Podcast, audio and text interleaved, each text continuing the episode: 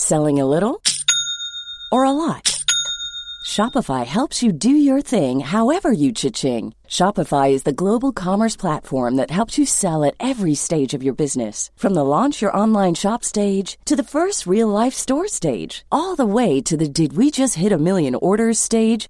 Shopify is there to help you grow. Shopify helps you turn browsers into buyers with the internet's best converting checkout.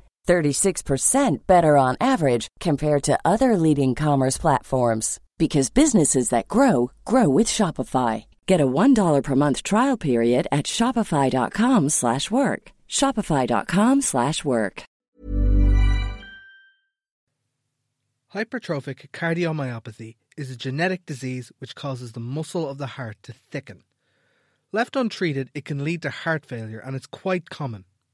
But the therapies we have available at the moment treat only the symptoms and don't alter the underlying disease course. Now, new research from Harvard University has identified the molecular clockwork that actually causes the condition, and they're testing a new drug that may help stop it. I'm Adam Murphy, and I spoke to Chris Toepfer to hear how.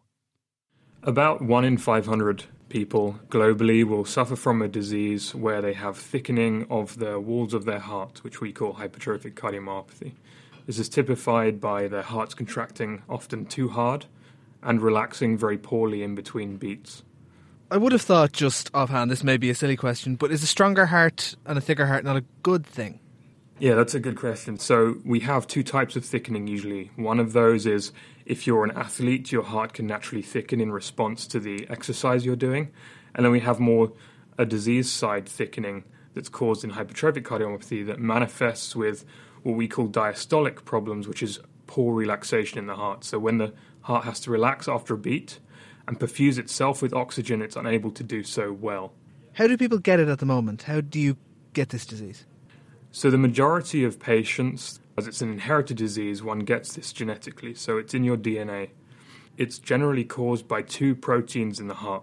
One of those is a protein which we see at the moment as the molecular brake of contractility in the heart, and another protein that's actually the molecular motor that drives contraction.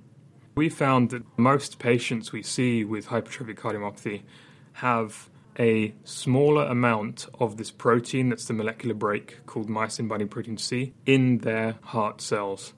Removing this molecular brake is causing the motor of the heart to actually go a little bit haywire and work too much. So, can fixing that imbalance help the problem? In our study, we look at a clinical compound that's in currently preclinical trials and clinical trials that's looking to restore this balance between those two states of the motor of the heart. So, what we find is that we can acutely treat our cells that have the disease with this compound, and it will decrease the contractility and restore the ability of the cells to relax appropriately. Okay, and what's next for your group? What's the next step? We've understood the molecular mechanisms driving one of the biggest causes of this disease.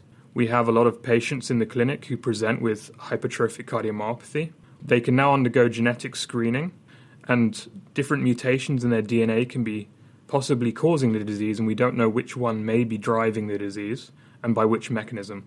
This opens a door for us to start understanding how their disease is mechanistically either the same or different from what we've discovered, and hopefully inform a treatment in the future.